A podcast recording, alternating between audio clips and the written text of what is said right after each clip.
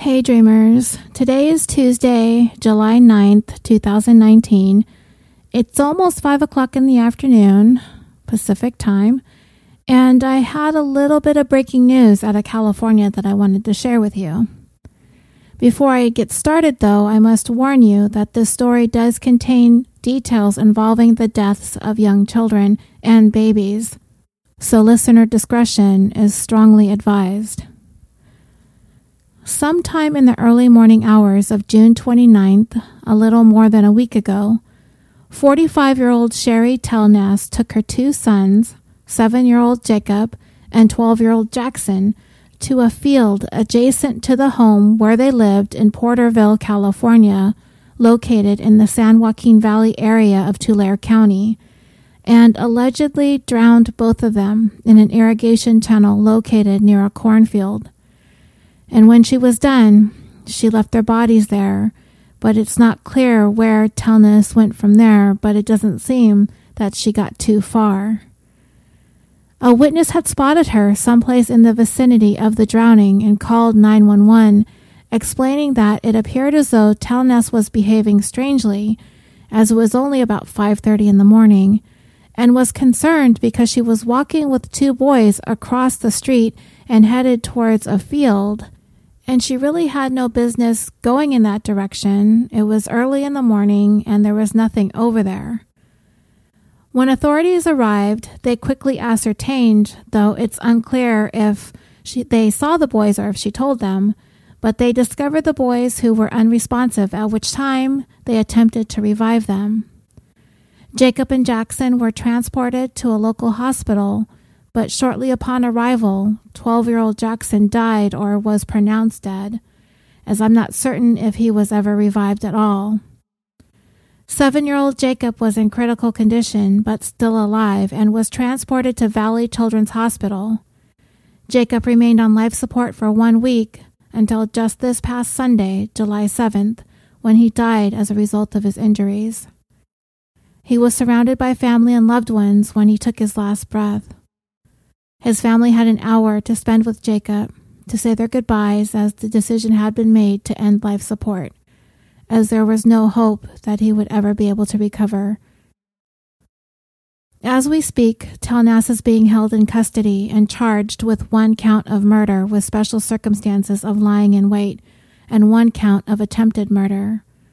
But with Jacob's passing, that charge will certainly be elevated to murder as well. She is also charged with one count of gassing, and I'm not quite sure what that means. Maybe she had a pepper spray on her, but I, I don't really know. It's not clear. Um, she's charged with one count of battery on a peace officer as well. It has also been revealed that Telness had first attempted to drown the older boy, Jackson, 11 years earlier when he was 10 months old in the Clark Fork River in Montana, according to Mineral County Sheriff Mike Boone, as he was contacted later on the same day she drowned him and his younger brother regarding the earlier incident. According to the sheriff, on April 16, 2008, Telness waded into the river and fully immersed herself and Jackson underwater. She admitted to investigators at the time that she tried to drown him explaining that she had bad thoughts or heard voices that told her to do so. She made the attempt, but then suddenly decided she could not go through with it. She performed CPR on Jackson, revived him, and took him to the emergency room. According to the Mineral County District Attorney at the time of the 2008 incident, the drowning attempt was committed when Telness was in the throes of mental illness. She pleaded guilty and was sentenced to 20 years in the custody of the Department of Public Health and Human Services.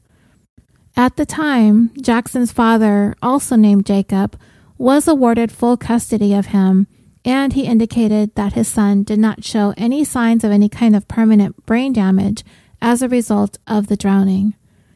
The elder Jacob also reported to the local newspaper that Sherry had been in a depressive state when she submerged their son and that Jackson had no memory of it. He told the paper. She gave him CPR. That's how he lived. I asked her what changed her mind, and she said she couldn't believe what she was doing. She doesn't remember what was going on while she was doing it, but then she suddenly came to her senses and started to revive Jack. She understands what happened and she's dying about it. She doesn't remember what she said, but she is sedated. It kills me that I can't trust her, but in the situation that I'm in, I really can't trust her. She might be blocking it out. Tulare was released from custody from the Department of Public Health in 2016, some eight years after the attempt on Jackson's life. But sometime while in custody, she gave birth to another boy, Jacob, named after his father, but I'm uncertain if he's a junior, while she was still in custody. As of now, it's unclear how Telness came to be back in contact with her sons or why they were in her custody considering her history. But as she makes her way through the court system again, I'm sure more details will emerge in this tragic case. And well, wouldn't you know that while I was looking at articles about this story, other articles popped up about other parents accused of drowning their children. So early last month in Brooklyn, New York, 27 year old Lynn Lee was convicted of first degree manslaughter for the 2016 drowning of her two year old daughter, Melody. She was punishing her for having a potty accident, then proceeded to place the toddler in a storage bin filled with water and held her underwater until the child stopped moving. Sometime later, Lee dialed 911, and apparently the day before she drowned her two year old, she had held her four year old son's head underwater too for which she was convicted with attempted assault along with the manslaughter conviction. According to Oxygen.com, on the evening of March 13, 2016, Lee was in the process of punishing Melody for something that she had done earlier. What it was, I don't know. But this punishment involved the two year old being made to stand facing a wall for several hours which ultimately led to her wetting herself. Geez, this mom, right? Okay, so once that happened, mom became furious again, so she took Melody to the bathroom to punish her some more. The district attorney's office said in a statement She placed Melody inside a storage container in the tub and filled it with water. The defendant then submerged the child's head under the water until she stopped struggling, according to evidence brought out at trial. She submerged her son underwater a day earlier. Melody's dad attempted to revive her, but he was unable to do so. And when first responders arrived, they found Melody to be unconscious and unresponsive. She was pronounced dead upon arrival at the hospital. Her autopsy determined that she sustained injuries consistent with being forcibly held underwater. District Attorney Eric Gonzalez said of the verdict Melody was a defenseless child who depended on her mother to protect her. It is extremely sad and inexplicable that she lost her life at the hands of the person who should have kept her safe. Nothing will bring Melody back. But with this verdict, we make clear that we will bring to justice those who harm children. Lee was scheduled to be sentenced on June 24th, but I was unable to find any further updated articles as to whether or not she was sentenced or if that hearing was delayed. But she was looking at a maximum of 25 years for the manslaughter and another 15 for the assault charge. It also isn't clear if Lee had any struggles or history with mental illness, as in our first case, it was found with Sherry Telness, who had been institutionalized for about eight years following her first attempt at drowning her son when he was 10 months old. But to me, it sounds like Lee had a hair trigger temper who dealt very severe physical punishments upon her children as she had absolutely no control over her rage. And sadly, her youngest child paid with her life. At the very least, we can hope that her surviving son is able to go on and have a normal life, not too damaged by the abuse he was made to endure at the hands of his mother.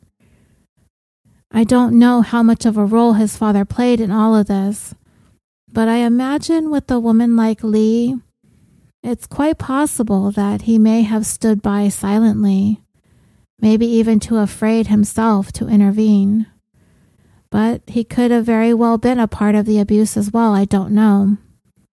Whatever the case, I hope the boy is in good hands and social services does their job in following up.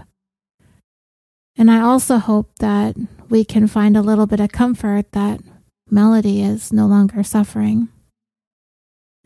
And then a third story that popped up in my search is from back in December of last year. And this time it involved a dad, Jonathan Stephen Ziccarelli. Ziccarelli walked into a Greenwood, Missouri police station and confessed that he killed his six month old daughter by placing her into an icy retention pond and watched her drown. However, acting quickly, Police Chief Greg Hallgrimson and Corporal Tom Calhoun rushed to the pond and found the infant floating in the water face up. Calhoun jumped into the pond and pulled her out. The baby had mud in her eyes and water and grass in her mouth. She was unresponsive, but after several minutes of CPR, Calhoun successfully revived her. It was estimated that she had been in the water for about 10 minutes before she was pulled out. She was transported to a nearby hospital where she received treatment for severe hypothermia, but otherwise was in good condition considering what her father had just done to her. Everyone involved in her rescue, everyone at the police department and the hospital, believed that her survival was nothing short of a miracle. When Ziccarelli was asked why he did this, he said he was stressed out about the holidays and he wanted things to be easier for his wife. Well, if you ask me, he should have spared everyone the stress and just threw himself in the icy pond, to be honest. But he didn't, and he was charged with first degree domestic assault. Arresting officers described him as sort of detached and from his mugshot, yeah, it seems like it. Just sort of a weird blank look, and there might be some mental health issues going on there as well. He admitted he had driven to the pond in the past, parked and walked down to take a look at the icy water at least three times before he went there the final time to put his daughter in the water. He said he watched to make sure that she sank before he drove away. He also admitted to thinking about drowning his daughter for at least an entire day before actually going through with it. And over the course of that time, he had been plagued with what he described as bad thoughts. He went straight to the police station to report what he had done immediately after placing her in the water, and thankfully the police rushed there in time to be able to revive her. I have heard that chances of surviving a drowning are greater in cold water because it slows down the heartbeat, it slows down the breathing, and the blood gets redistributed to organs that need the oxygen and blood the most, which are the heart, the lungs, and the brain. And that the cold water reduces the brain's need for oxygen and allows it to survive longer during the time when a person's air supply is cut off, thereby preventing brain damage from setting in as quickly as it would in normal temperatures and conditions. So, anyway, I will try to follow the California story as closely as possible. This just happened and it's really early on in the investigation, so I will check back periodically and I should be getting news alerts as well in my feed. But thank you for tuning in to my little breaking news segment here on California Dreaming. Until next time, sweet dreams.